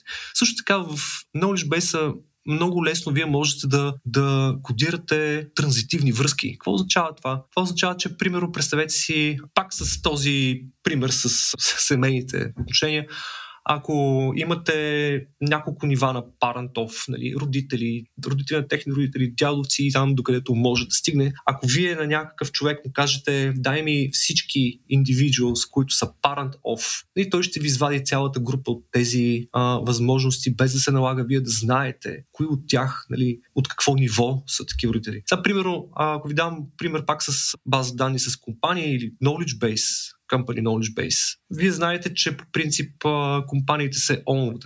Те, те имат ownership, който може да бъде на различни нива. Тоест имате една компания, която е, има ownership някаква друга компания, но пък тя пък има ownership някаква трета, която ги притежава и двете надолу по веригите. В крайна сметка м- този owner, кой, който е а, най- бенефициент онера. Той може да не бъде лесно откриваем за вас, ако вие, ако на вас ви е трудно да проследите цялата тази верига в една база данни. Също в Knowledge Base много лесно може да направите такъв ownership chain, който фактически от произволно ниво на иерархията на компанията, ако питате кой е оунъра, той винаги ще ви изведе до най-топ оунършипа. А, и това става изключително лесно. Тоест, разликата между... Аз не обичам да казвам, нали, да правя разграничение между релационни бази данни и семантични бази данни, защото м- те също работят на релационен принцип. Въпросът е, че те не са базирани на таблици. Тоест, по-скоро бих разделял базите на такива, които са таблично базирани и такива, които са базирани на, на графи, RDF граф. Така че триплети, които Стефан спомена да, преди малко. Триплета е интересно. Той е всъщност атомарният компонент на а, семантичната база данни. Значи, семантичните бази данни, това, което поне аз нали, използвам и което съм виждал най-често да се използва, се използва RDF. RDF е фреймворк за описване на семантични мрежи, в който базовия компонент е триплет, т.е. всеки един факт в семантична мрежа е описан от субект, предикат и обект, в който комбинацията от такива тройки фактически се свързва в мрежа, което е, е графа. И другото, което е любопитно за RDF графа е, че всички хора, които слушат този подкаст, знаят какво е граф въобще като структура от данни. Това, което е характерно за RDF графите, е, че те са насочени графи. Тоест, между отделните възли в графа има връзки, които биха могли да имат посока. Тоест, те винаги имат посока. И това, че имат посока е много важно за реализацията на знанието в RDF графите, защото всъщност посоката дава посоката на действието, на активността. Ако вие можете да предположите, че предикатите нали, стоят на място там, където стоят действията, примерно husband of lives in или age. Тези посоки имат асоциативност, които са от, от субекта към обекта. Тоест, вся, всяко, всяко едно изказване, всеки един факт в семантичната мрежа има субект, от който фактически тръгва нещо, действието към обекта. Ако трябва да кажете, примерно, Даян Пейчев is employee и той е age еди колко, 35. Тези две неща имат два предиката. Ако искате да сложите още нещо, нали, all employees are persons и тогава машината автоматично ще изведе, че Деян Пейчев също е person. Дидо, къде се зареждат триплетите? А, сега знам отговора нали, в, в, в, в трипосторовете. Разкажи за този вид софтуер и всъщност това играе ролята на реална базата данни. Т.е. когато имаме всичките тия знания, след малко ще говорим и за онтологиите, с които те биват описвани. Т.е. това, което ти даде като пример, че ако, например, имаш един човек, един мъж, който е съпруг на една жена, автоматично в онтологията, например, е казано, че жената пък има мъж нали, по този начин. Ако влизаме в този класически начин на определение на отношенията семейството. Но преди това, вече изградените, изградените триплети в какво се съхраняват и ако може да разкажи кои са най-популярните софтуери за целта. Триполите се съхраняват в Triple Store Engine. Тоест Storage Engine, който е подготвен да съдържа RDF Tripoli. Сега, има различни разработки за Storage. Има такива, които са, колкото може би странно да звучи, за които се използват релационни бази данни. Също има такива, които са Native Stores, които са си специфични за, само за RDF. Сега, първоначално, нали, когато са правени експерименти с Storage Engine на RDF Data, нали, хората бързо са свикнали с това, че вие можете да си съхранявате RDF данните в релационна база данни и да имате леер, който да прави трансформацията от това, което имате в таблицата в RDF, в валиден RDF. И съответно по-добрите разработки, които скелват по-добре, са тези, които по принцип не правят този леер. Тоест не, няма го този overhead, който да може да преобръща една релационна база в RDF база. Всъщност, ако искате да се възползват от такъв сценарий, а, има много добри решения на това как една релационна схема, SQL схема може да ви свърши работа за RDF с съответния мапинг отгоре. Въпросът е, че схемата на тази релационна база, която в случая се явява локал схема, локалната схема, от която тръгват нещата, трябва да е малко по-специфична от това, което нали, са свикнали хората. Тоест, ако вие имате вебсайт, който работи с база данни и вие искате тази база данни да удовлетворява вашия сервис, нали, вашия сайт, най-вероятно схемата на тази база е реализирана така, че тя най-добре да фитва на апликейшена, който който имате, който работи с нея. Това в никакъв случай обаче може да не фитва на вашия добър RDF модел. Вероятно, или би могло да се наложи вие да имате специфична схема, която да популейтвате така, че тя да е лесна. След това от нея да имате интерпретация като RDF. Има и варианти, в които можете във вашата релационна база директно да пасите RDF. Но тогава пък бихте имали проблем с това как принцип работят революционните бази данни и това какво представлява вашата нормална форма и най-вече индексирането как би, направи, би станало отгоре. Тоест, може би тук трябва да платите цената за това, че няма да имате лесен начин да индексирате информацията. Затова всъщност, когато се използват такива storage engine, които са базирани на SQL, обикновено се прави някаква междинна хибридна ситуация, в която вие имате база данни, която е оптимизирана така, че сравнително лесно да може да бъде експорт до RDF и имате един мапинг клеер отгоре, който се грижи тази локална схема лесно да бъде превърната в RDF схема. Също така може да ви се наложи да имате някои по-нетривиални индексирания върху, върху базата. Не е все едно от типа, както да имате типичния primary key, foreign key, relationship и всички там каскадни действия, които може да имате в една релационна база. Но на вас може да ви се наложи да индексирате полета, които на пръв поглед нямат кой знае какво, никакво отношение към как работи апликейшена с релационната база, но да има много голямо отношение към това колко бързо и колко лесно вие можете да материализирате тази база като RDF Tripoli. И има и други подходи, разбира се, които според мен са доста по по-добри, по-мощни. Това е когато се използват native сторове, които са проектирани просто да пазят RDF данни. Те там дори а, не стоят в таблици, те стоят в някакви вътрешни реализации, имиджи, нали, които обикновено представляват някакви индекси също. Но там понятието за таблица просто не е... Това ограничение, че нещата трябва да бъдат породени в таблици не съществува и този оверхед, че ви трябва да преведете една релационна схема и в RTF схема, това нещо не съществува. Кажи такива популярни софтуери които са native, native Triple Store Engine. Native Triple Store Engine, популярен open source, е Neo4j. Neo4j е много добър с това, че той скалира страшно добре и практически може върху него да има inference, т.е. той позволява вие да използвате онтологии, които да, да заложат концепциите и връзките между тях, така че вие да извличате знания от данните. Това, което не е удобно в Neo4j е, че те не се придържат към query стандарта на RDF. Тоест, по принцип има няколко различни типове query languages за RDF. Този, който е най-утвърден и фактически лансиран като W3C recommendation е Sparkle. За съжаление, Neo4j или поне за този етап не знам те да, да използват Sparkle, което малко ги изважда от типичното комьюнити на RDF. Друг а, много популярен и според мен е доста силен енджин е, той е платен, е Stardock. Stardock е, може би, всички фичери на Semantic Web, които аз съм срещал до сега, да ги имат. Първо това, че там а, вие можете да имате inference, който е базиран на онтологии. Вие можете да имате и вирту, виртуални представяния на RDF графите.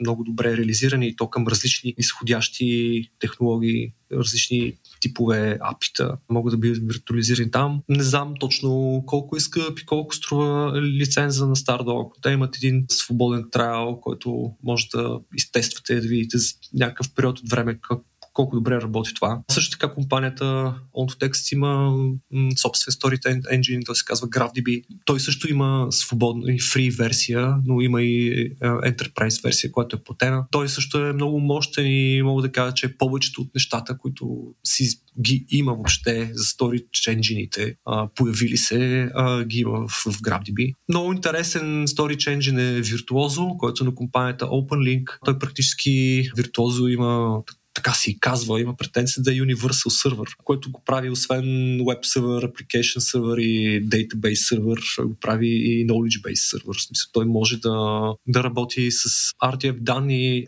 макар че доколкото знам, нали, подлежащия модел отдолу също е базиран на SQL, но по такъв начин, че практически всички неща, Тоест, слабите страни на подходите с релационни бази данните някакси успяват да ги преодолее. Той се държи наистина като един много добър Triple Store Engine. Също много интересно като най-light weight за възможност, въобще съм възможен storage engine върху релационна база данните, даже може да стане лесно върху MySQL, е така речения D2R сервер, D2R, който идва точно от Database to RDF. Той е един леер върху релационна база данни, който си има um, собствен сървър и се държи като Sparkle endpoint. Тоест, вие може да правите а, Sparkle заявки върху него. А, много е лек и ескалира доста добре. Мапинга, който се прави е също много тънък и много лек. Но това, което по принцип не е окей okay при него е, че при него вие не може да имате inference т.е. да приложите онтология с а, някакви аксиоми и правила, което да може да ви даде допълнителни заключения върху данните, което в принцип е силата на RTF. Нали.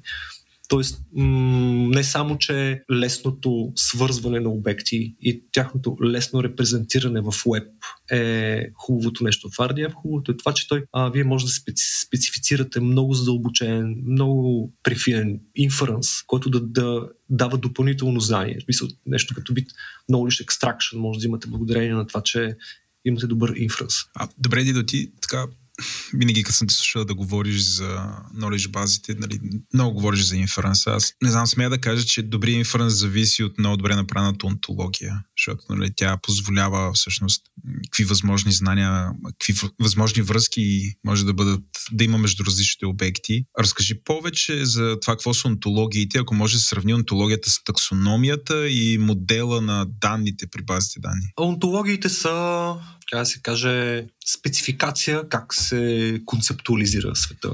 Идва от философия. Това е философско понятие, да, да заложено някъде през 16 век. Но всъщност в нашата сфера това означава такъв вид описание на света, което вие можете да дадете на машината, така че възоснова на това описание тя да може да извежда логически съждения, съвсем прости логически съждения, като това, което ви казах, че нали, аз съм служител, всички служители са хора, а щом аз съм служител, значи аз съм човек. Е, това е типично онтологично съждение, което може да бъде направено от машината на базата на онтология. Също онтологията е нещо, което дава описание на това какви са концепциите, с които ще работите, какви са връзките между тях, като връзките между тях могат да бъдат много специфици, много детайлно специфицирани, като примерно адрес, възраст, пол, сполз. И всички тези неща могат да имат специфичен начин на интерпретация, машинна интерпретация. Също онтологиите в общи линии заимстват от света на обектно-ориентираното програмиране, в което вие имате... Или обратното, защото онтологиите са преди обектното.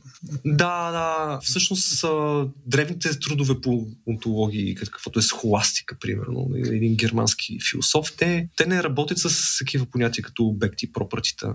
И, всъщност те, те говорят за концепции и връзки между тях. Но, така се каже, W3 си специ... спецификацията за това как се правят нали, концепции и връзки между тях е, е взаимствала тази парадигма на обектно-ориентираното програмиране, в която имаме класове от обекти, имаме класове и пропъртита и individuals. Тоест, а, вие с а, онтологиите за Semantic Web можете да опишете всички концепции, които вас ви интересуват като като класове, връзките между тях, които бъдат пропъртита и някакви специфични рестрикции, които може да имате върху пропъртита. Примерно това, че един съпруг може да има само една жена, в зависимост от културата, в която се намира, разбира се. Но това е нещо, което лесно може да заложите в онтологията с property restriction, което е тип кардиналити. Аз за този човек не искам в, този, в това property spouse, а да имам повече от един индивид. Това, разбира се, това е културно зависимо, но вие можете да го изразите много лесно с онтология. И всъщност, когато формализирате знанието по някакъв такъв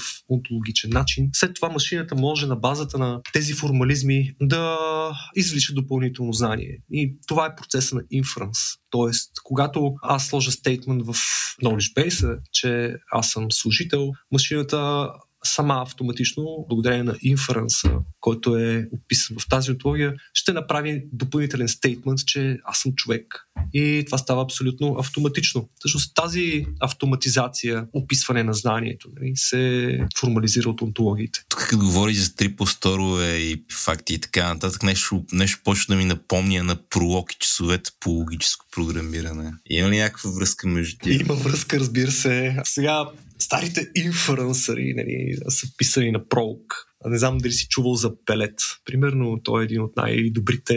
А, все още съществуващи примери за инференсър, който е Description Logic Inferencer, нещо много там дълбоко и детайлно, който е писан на пролог. И то всъщност нали, голяма част от а, така наречения Computational Linguistics, който се стреми да докара неструктурираното съдържание до структурирано, така да се каже, да структурира уеба. Нали, голяма част от правилата, които се правят за такъв тип за information extraction, въобще, ако щете, те са пролог. Така че, да, аз виждам много голяма близост пролог. Не съм човек, който е писал на пролог, но така знам, че той е много тясно свързан с тези проблематики. Много малко съм писал в университета. Винаги нещо ми е липсвало да свана, що по дяволите хората ползват пролог и къде му е нища. Може би защото Знам... много отдавна разни учени са го използвали, за да е по-лесно, както са го използвали първо, примерно. Да, да. Имам подобно подозрение, но така не съм се убедил първа ръка. Знам, че има теорема, забравих, чия теорема беше, че пролог е най-яки език за програмиране, но така не съм задълба. Как, как се доказва да, да така не съм задълбал детайлите на защо. Но нали, ако ни слушате и знаете, че беше теоремата, че пролог е най-яки език за програмиране, може да ни пишете в формата за обратна връзка.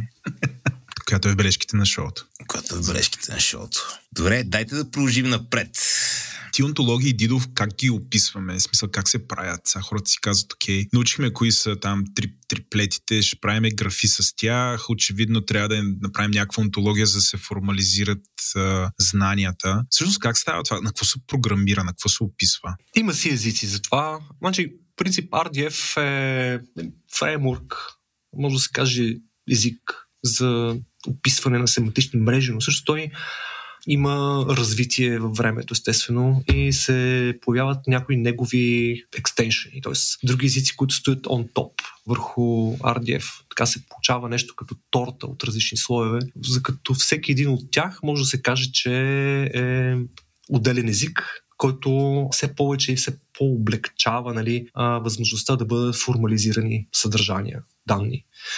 Като RDF сам по себе си, той е език, който ви казва кое е субект, кое е предикат, кое е обект, какви са разбира се, типовете на данните винаги трябва да присъстват както в една нормална база данни. И общи линии, кое от тайпка, кое е, нали, смисъл, кое е инстанция на клас, нали, как Даян е инстанс на човек, примерно това. Най-базовите свързвания в един RDF граф се задават от RDF, но всъщност постепенно има надграждане на идеите и се появява в RDF се появява схема. И схема, така, това е RDFS, който също е RDF, към който има добавена възможност за схема, която схема много добре описва иерархии на класове. Това, което е любопитно, че RDFS може да описва иерархии на пропъртита, нещо, което го няма в другите обектно-ориентирани езици, не? доколкото аз не знам. Това, че можете едно пропърти да бъде съпропърти на друго пропърти, то да е съпропърти на трето, това нещо идва с RDFS. Там практически се специфицира та инициатива нали, за класове пропъртита, нещата, които могат да бъдат означени като клас и нещата, които могат да бъдат означени като property и нещата, които са individuals, т.е. нещата, които са от тип. Нали, някакъв определен Добре, клас. Много бърз такъв въпрос. Ти какво сядаш и директно го пишеш това на RDF или има някаква друга технология, която... Не, не, не, не. Има много начини да, да пишеш. Кажи едно. Ти какво ползваш? Значи, по принцип, има множество инструменти, като най-добрият според мен е протеже, но има и някои други, примерно като има Neon Toolkit, което също е интересно. Има и някои много по-малки... Ама ти протеже не го уважаваш, ето малко за пред нашите Ми... слушатели. Смисъл, не, не, не. Аз... Тия като мене с графичен интерфейс, рисуваме там и кръг, описваме, нали, и после му го показва на Дидо и той ми се смета, а, ама то липсва, виж, липсва ери каква си възможност, липсва ери какво си. Смисъл, ти самия, например, ето, да, въпрос, сега, в, в, в, в нашия екип имаме човек, който е онтолог. Тя не е програмист. И нали, обикновено и даваме задачата, има и какъв си домен, трябва да се опишат такива и такива именувани обекти вътре, всичките връзки за тях, възможности знания, да, да, да, да. И тя сяда и ги прави в Excel, нали така? Ами... Чакай, и, да, прави ги в Excel.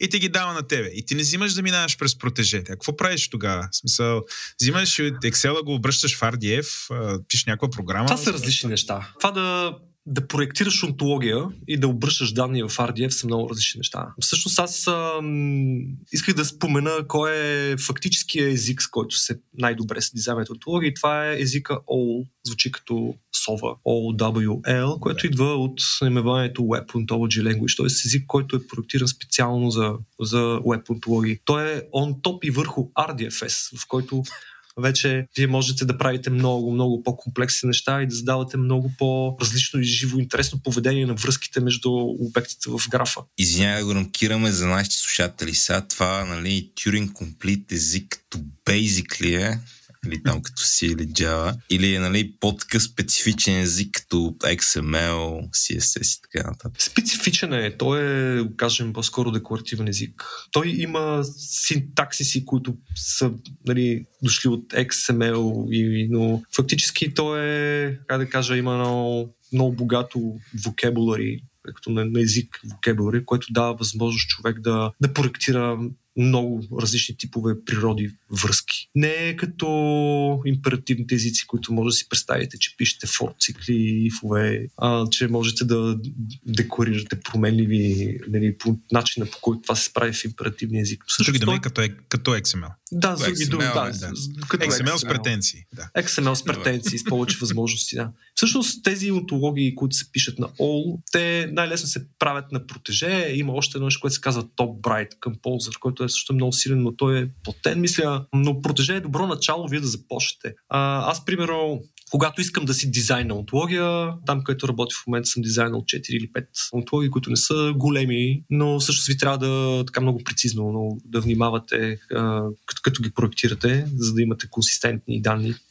Аз, примерно, винаги започвам от протеже, за да си направя, така да се каже, някакъв скелет на онтологията, след което продължавам нататък с текстов редактор или идея, или идето, което използвам за програмиране. Много дълго време, когато съм преди съм работил, съм използвал наистина текстов редактор, за да си пиша онтологиите. Зареждам ги в Apple Store Engine, пробвам ги с някакви данни, виждам те как ужасно гръмват, нали, става някакво логическо кощунство в тях, връщам се пак, редактирам, пак ги зареждам и в общи линии, ако сега трябва да напиша онтология, най-вероятно бих използвал някакъв подобен подход. А всъщност това да вие да популейтвате данни в Knowledge Base. О, и до там ще стигнем. Това ми е най Това е друг тип активити, нали? О, о. Значи само да кажа на нашите слушатели, това до тук всичко изглежда много абстрактно, не е толкова страшно, не е отнема време. Обаче зареждането на данните е това е забавната част. Значи аз си го представям, отиеш в Amazon Mechanical Turk, пращаш там много сканове на много документи и там с някакво време някакви хора ги въвеждат. Така ли или е нещо друго? те да беше толкова лесно. Би могло и така да бъде. Разбира се. Айде сега да дадем следния пример. Ето, ти, ти, ти про да го кажеш. Това, а, аз си позволя да го дам по... Искаме да вземем един търговски регистр и да го трансформираме да стане knowledge база, той сам по себе си няма да е knowledge база, но примерно да го комбинираме с някакъв друг дейтасет. Например, всички политици в България. Ето. Нали, два, това са два различни източника, взимаме ги и, нали, както ги доказа, такива не, неконсистентни са, различни са, но пак има именувани обекти. Искаме да ги сложим и да ги навържем на едно място, за да може да видим кои, примерно, собственици на фирми са били политици, имали свързани лица. Най-класически пример от бизнес интелигенс.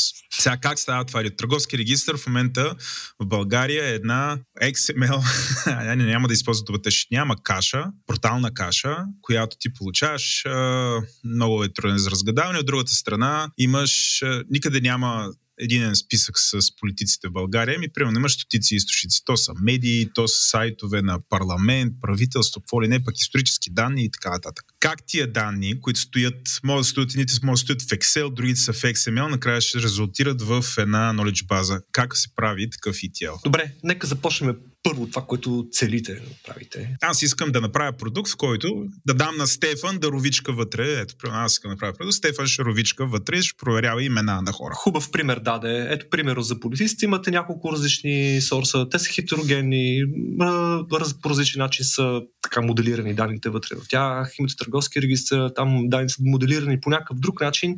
Първо трябва да разберете какво искате да постигнете и това е като ги съчетаете тези източници, вие трябва да, да си помислите за таргетния дейта модел.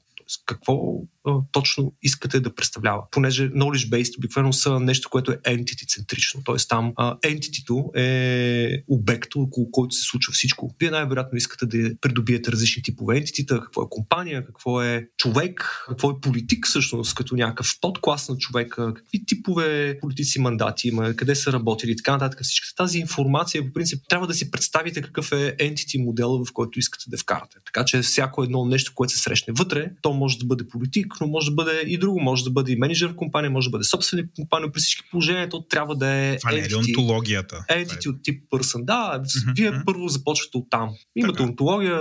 Дори, да, дори да нямате онтология, пак трябва да имате някакъв таргетен дейта модел. След това вие трябва да се погрижите различните тези източници на информация да ги трансформирате до RDF, така че да е, можете е, да ги е, зарежете. Да, това е. Това е, има типична ETL задача, ETL като разбира се, за да extraction частта, вероятно е ясна, ви трябва да имате парсер, който да може да парсне тези данни, така че вие да имате достъп до тях, трябва да бъдат трансформирани до RDF и след това вероятно заредени в Storage Engine. Нали? Или пък просто сериализирани като файлове. Нали? Няма, но да кажем, че искате да ги заредите. Има различни, много, много различни начини. В общи линии всеки човек, който се занимава с такъв ETL е пробвал множество начини. А, има такива, които са публични, ясни, отворени.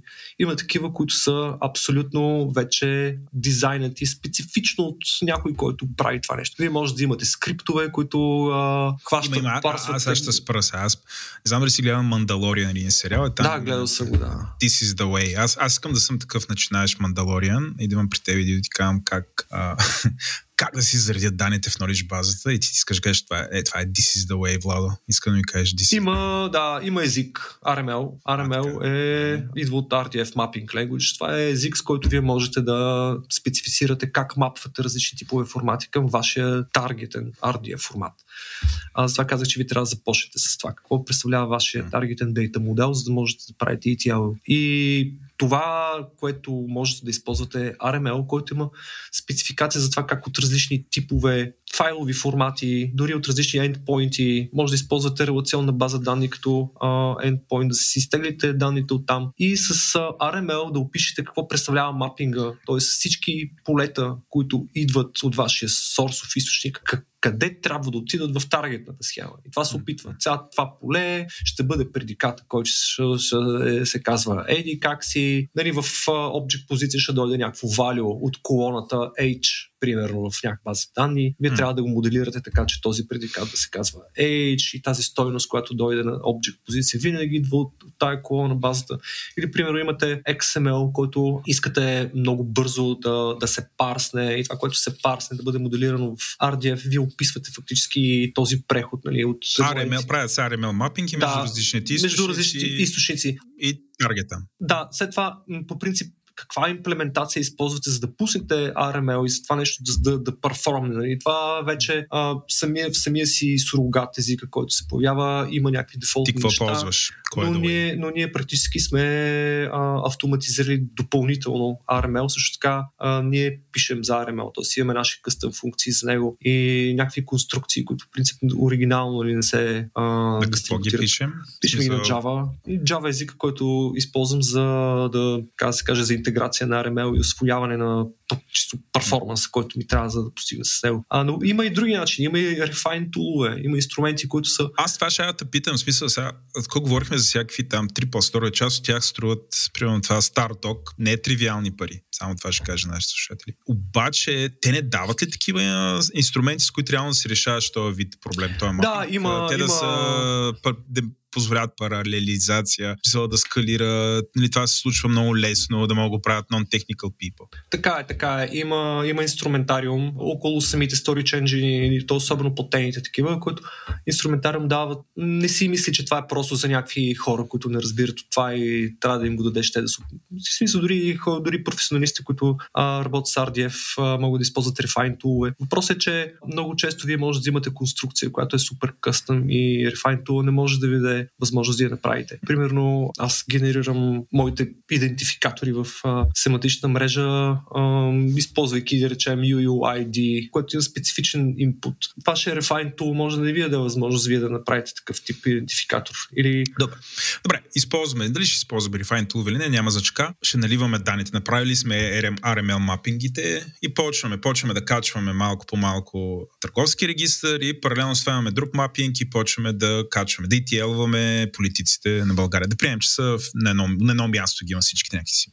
Магия се е случила и ги има. Кога ще направиш връзката между едините и между другите? Това се прави по време на ETL или ги качваш ги двете? Те, смисъл сега, но примерно мене, представи си, мене има и като политик и като мастит бизнесмен. Става два рекърда в, в базата и после вече в, в, в, в три по-стора почваш да правиш някакви операции, за да ни слееш, да слееш рекърдите или по време на ETL решаваш този проблем. Би могло да се направи и в двата случая. Също как е пътя? По принцип това, което аз бих предпочела е да, да материализирам двата сорса предварително и след това да се опитвам да решавам а, така решената Identity Resolution задача. Тоест да мога mm. да резолвна идентичността на различните рекорди, които срещам вътре. Било то нали, продукти, компании или хора, ви трябва да можете да решите, че това и това са един и същи обект. Това може да го правите по време на ETL също, но според мен би трябвало да разполагат с по-голям ресурс, за да можете да държите много повече информация в паметта, когато го правите. Mm-hmm. Може би по-лесно е да, да сериализирате данните вътре в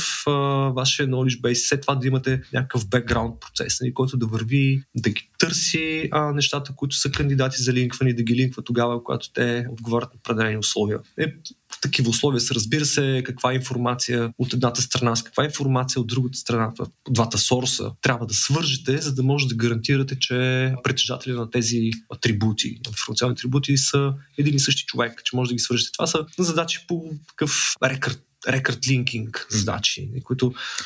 Веднага въпрос на тема рекърд линкинг. Какво се ползва? Това са някакви функционалности вътре в Triple Store, които позволяват рекърд линкинга или имаш някакви алгоритми подобни на фъзи матчинг, такива много фенси фъзи матчинг или е комбинация от двете? Аз не съм срещал все още Story Changing, който ти дава възможност нали, така натискаш тия копчета и започва да се линкват entity Колко хубаво би било.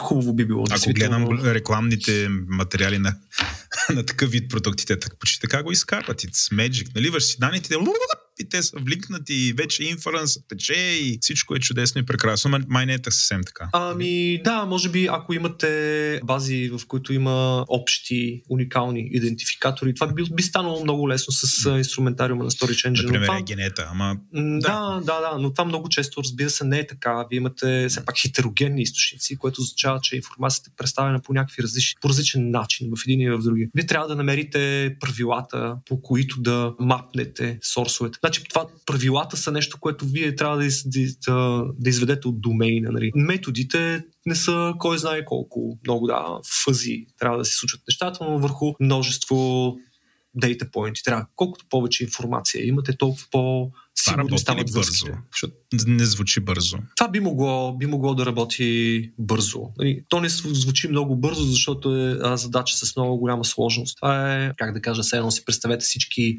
ентитите от, от единия източник, да, да можете да ги линкате с всички ентитите от другия източник. Вие първо трябва да ги преджуркате всичките, за да може да намерите кандидати за свързване, което е задача от тип много към много и в някакви, влизате в някакви декартови произведения, когато искате да изчислите такива мачове. Много към много звучи бавно. Да, да. Всъщност има няколко стратегии за редукция на тези неща. Можете да фактически, ако се погледнете отгоре нещата, връзките много към много винаги звучат така, че ако имате един ресурс от, един, от едната страна, от един източник, който вие мапвате с ресурс от другата страна, после най-вероятно ще има ситуация, в която те ще бъдат разменени и ще трябва да направите повторно такова замерване от другата страна, което принцип това е нещо, първото нещо, което вие можете да превентирате. Разбира се, нали, голяма част от вашия оверхед по този начин не би се случило. Другото, което е да използвате MapReduce и някакви технологии на, на ниско ниво, които могат бързо да отсяват неща, които не биха могли да, да бъдат мащи. Другото, което може да използвате е още в момента, в който вие заявявате информацията от едната от другата страна, която трябва да бъде мапната, вие да, да използвате блокинг. Тоест, блокинг е техника, която редуцирате задачата, като изхвърляте потенциални мачове, които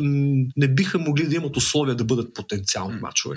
Ето, например, ако знаете, че двама човека вие искате да сравните дали са едно и също нещо, макар ще примерно да имат някакво съвпадение в имената. Ако имате информация, че един е, един е роден в една страна, а другия е роден в друга страна, и съответно още оттам вие може да оцените информация, че тези хора няма как да бъдат идентични, макар и имената им много супер много да си пасват. Mm-hmm. Другото, което трябва много добре да прецените е да действително какви са типовете на нещата, които искате да свържите между два източника. Дали не все пак не се опитвате да свързвате хора с а, продукти, с а, някакви да, да. книги, болери, например, нещо такова, което. Окей, okay, okay. да, да приемем, че сме налели вече данните. Вътре има ги в базата и е вярно всичко. Как се консумира цялото нещо, защото и езика, с който се консумира, е специфичен. Mm, да, много е. И ако трябва да го сравниш с SQL, разбира се. Да. А, много кое е... е по-просто, кое е по-готино? Много е готино от това, че нали, хората, които са мислили тези стандарти, са си мислили, че хората идват някъде от SQL. И езика за справяне на заявки, Sparkle, той, той протокол, между другото, трансфер протокол, не просто query language. Всъщност е проектиран така, че той да, да наподобява по някакъв начин SQL. А, тоест, базовите конструкции на езика, които са select from, where, order, having и тези неща ги има, но по по-различен начин се случва реализацията, понеже вие нямате таблици, които да джойнвате, нали, нещо, което в принцип е нали, голяма част от SQL заявките се занимава с това как точно, от кои таблици, каква е информация да хванете и всъщност как да ги засечете, така че тези рекорди да излязат. Всъщност в Sparkle няма концепция за, за такива джойнове. Там по-скоро вие трябва да реализирате пътечка в графа. И патърн, който да бъде удовлетворен от данни. Трябва ли да познаваш онтологията добре, за да пишеш Spark заявки? Онтологията на съответната knowledge база, за да напишеш, че това. Не. Или има някакви техники, примерно Ти като получиш един endpoint, например, към Wikidata, огромна knowledge база, как се ориентираш цялата тази работа, без да имаш онтологията? Човек, ако е работил известно време с Sparkle и такива бази данни, започва да се ориентира много бързо и с схема, която не е виждал никога. Имайки Sparkle, вие можете и не познавайки данните в endpoint вие с Sparkle може да напипате и да експлорнете какво също се случва. Каква също се схемата. На вас ви трябват много малък брой заявки, за да можете да напипате фактически кои са централните обекти и как да експлорвате информацията около тях. И след, да речем, един-два дни, най-вероятно ще имате пълна яснота какво представлява този източник информации, каква е, фактически, какво представлява неговата схема, което е важното, за да можете да работите с Sparkle и да си вадите ефективно информация от един knowledge base. А на един човек, примерно като Стефан, който знае SQL, SQL, колко време ще му отнеме да научи Sparkle? Аз мисля, че нещата тръгват от там, че един човек, който е много добър с SQL, първо трябва да разбере как работи RDF. И след това просто Sparkle ще бъде нещо, което много, много лесно ще дойде при него. Наистина, ако си човек, който никога не е виждал SQL и как се работи с бази данни и някой ви хвърли директно върху Sparkle, може би ще имате някакви затруднения, защото той изисква все пак малко по абстрактно, да си представите. Тоест, вие преди да напишете Sparkle заявки, трябва да си представяте някакъв дейта модел, който искате да удовлетворите с данни. Тоест, нещо, което пътечката в графа, как BTP изглеждала, за да може да получавате информация. Това е малко по-нетривиално на първо време да си го представите, вместо коя с коя таблица трябва да джойнете на нали, някакъв общ ключ. А, защото а, таблиците са 2D, те са по-така по-прости, за да си ги представите дори в главата, отколкото един особено малко по-комплексен RDF граф, като Wikidata, който е доста комплексен. Но според мен колко време е бил от него, ако вече имате подготовка върху базовите постулати на RDF, може би ще ви трябват няколко дни, за да навлезете бързо в Sparkle. Сега като се заговорихме за SQL и за Sparkle, седих за онен вид, където едно SQL query влиза в един бар. Няма такъв вид. Разбира се, че има такъв вид. Но, вица на страна. Ако искам да се науча на тия неща, мисля, че до сега ми е било много интересно и сега искам да стана много образован в образователните бази. Какви ресурси ще препоръчаш? За започване. Има книги, да, разбира се, но повече има добри туториали и множество научни статии, които не са лоши. Ако трябва да започнеш с книга, обаче, защото нали, много туториали, много научни статии са трудни за... Мен ми е трудно да започна с научни статии. Еми, да, аз примерно това, което разбира се не съм започнал така обучението си с тази книга, но не, не лоша книга в сферата е Knowledge Representation and Reasoning, която е на Роналд Бра, Брахам или Бреам, не знам точно как се казва това нещо. Тя е книга от 2004 година, което горе-долу тя, както и изданията, които са правени до издания, са вървяли така стъпка по стъпка, както са, са развивали нали, концепциите на Knowledge Base, RDF. Има много добри туториали наистина. Университета в Станфорд има няколко. Също така самите W3C, нали, като хора, които са така, заложили това нещо като стандарт. Те имат всички техни туториали, които са свързани с RDF и O, са много лесни за, за четене, научаване. И си, в общи линии примерите, които дават и употребите са много лесни. Така че всъщност аз ако трябва да продължа и да развия нещо а, в посоката, бих се придържал към туториите на, на W3C.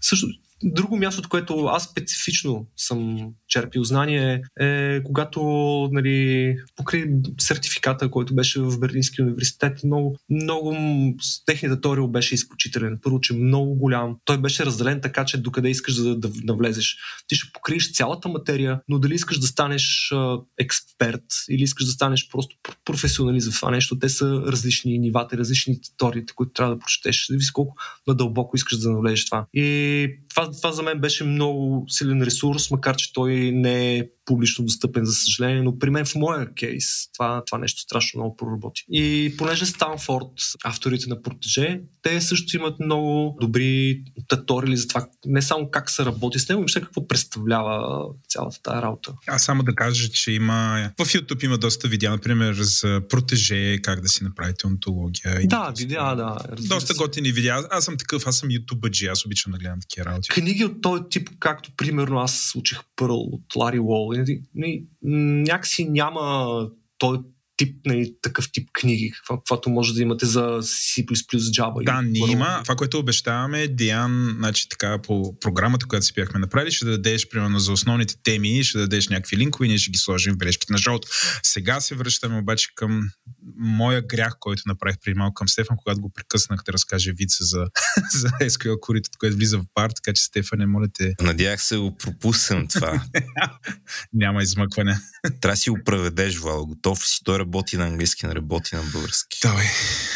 Едно, едно SQL query влиза в един бар и вижда две маси и пита, може ли да се присъединя? Сега преведи си го. Е, дали може да джойне? Къде join? да джойне какво? Двете маси. Таблици. Тейбъл. Да, да. Окей. Okay. Моля да джойна тия две таблици и не мога да джойна. Да, ето го. Вице, да, защото има игра на думи, сега тейбъл е маса в крайна сметка. Значи, Вало, да, сте. си ли разбрал, че моята философия е, че най-смешните шеги с тия, които се налага, се обясняват и тия, от които те боли. а, в момента, в който комбинираш. Комбинацията, е да. Добре, дами и господа, ние сме на края на нашия запис. Аз мисля, че се получи изключително, как да кажа, стойностен запис. С много знания се изляха тук. Надявам се, че ви беше интересно. Стефан със сигурност научи нещо. Аз, аз също научих нещо. Аз само, нали, знания се изляха тук, не разбрах дали беше умишлен или неумишлен пън. беше умишлен пън. Добре. Значи правилно ме заболя. Да, да, да. да, беше доста интересно. Аз искам се заиграя с това. И трябва да си намеря моят вектор за заигравка. Така че чакам с търпение да споделиш ресурси с нас, които да публикуваме в бележките на шоуто и аз да погледна. Добре, добре. Обещано. Ще дам неща, които според мен са интересни може да не знам дали са стартър точно, но нещо, което на мен ми е правило впечатление. Добре, благодаря ти, Дидо, благодаря ти, Стефане и благодаря на всички, които останахте от този момент, който съм сигурен е, са почти всички, които са почнали да слушат този епизод. С Стефан казахме, че ще правим повече теми, които са свързани с изкуствен интелект тази година. Бих казал, че това между е една от тях, така че работим по този план. Благодарим и до нови срещи. Чао, чао. Чао. Благодаря ви, че останахте до края с нас. Тила наклонена черта е част от мрежата на Говори Интернет. Водещи бяхме аз, Владо и Стефан. Процент епизода беше Стефан Кънев, аудиоредактор и монтаж направи Антон Велев, музиката и корицата ни са от Тунко, а дизайнът ни от Иван Кинев. Ако искате ли да дадете обратна връзка, разбира се, разбира се, в бележките на шоуто има връзка към формуляра ни за обратна връзка, а също така най-добрият начин е да отидете в нашия Discord сервер, където има специален канал посветен на този подкаст и там може да ни дадете някакви обратни връзки, впечатления, съвети, акъли или въобще каквото искате. Discord серверът ни се казва Тилда наклонена черта. Ако искате да споделите любовта, идете ни напишете едно ревю в iTunes, рейтнете ни в Spotify или се абонирайте за нас там, къде си получавате подкастите. Това най-често е Spotify, iTunes или каквато и да е друга програма за слушане на подкасти. Ако искате да ни подкрепите, то идете в магазина на Говори Интернет. Той е на адрес shop.govori-internet.com и там може да си купите някои от нашите тениски или въобще всякакъв мерчендайз от мрежата на Говори Интернет. Ако този подкаст не ви беше достатъчен, слушайте старите ми епизоди или пък ако сте ги слушали вече, имаме една камара други подкасти, например подкастът Майка говори интернет, подкастът Транзистор, в който си говорим за джаджи, Дропи Чили, в който си говорим за храна, Парите говорят, в който си говорим за инвестиции, Естествен интелект, който си говорим за подобряване на качеството на живота и психология, говори артиста, който си говорим за съвременно изкуство и Ден, нашият всекидневен подкаст, който е новинарски. Благодаря ви, че останахте до тук. До нови срещи!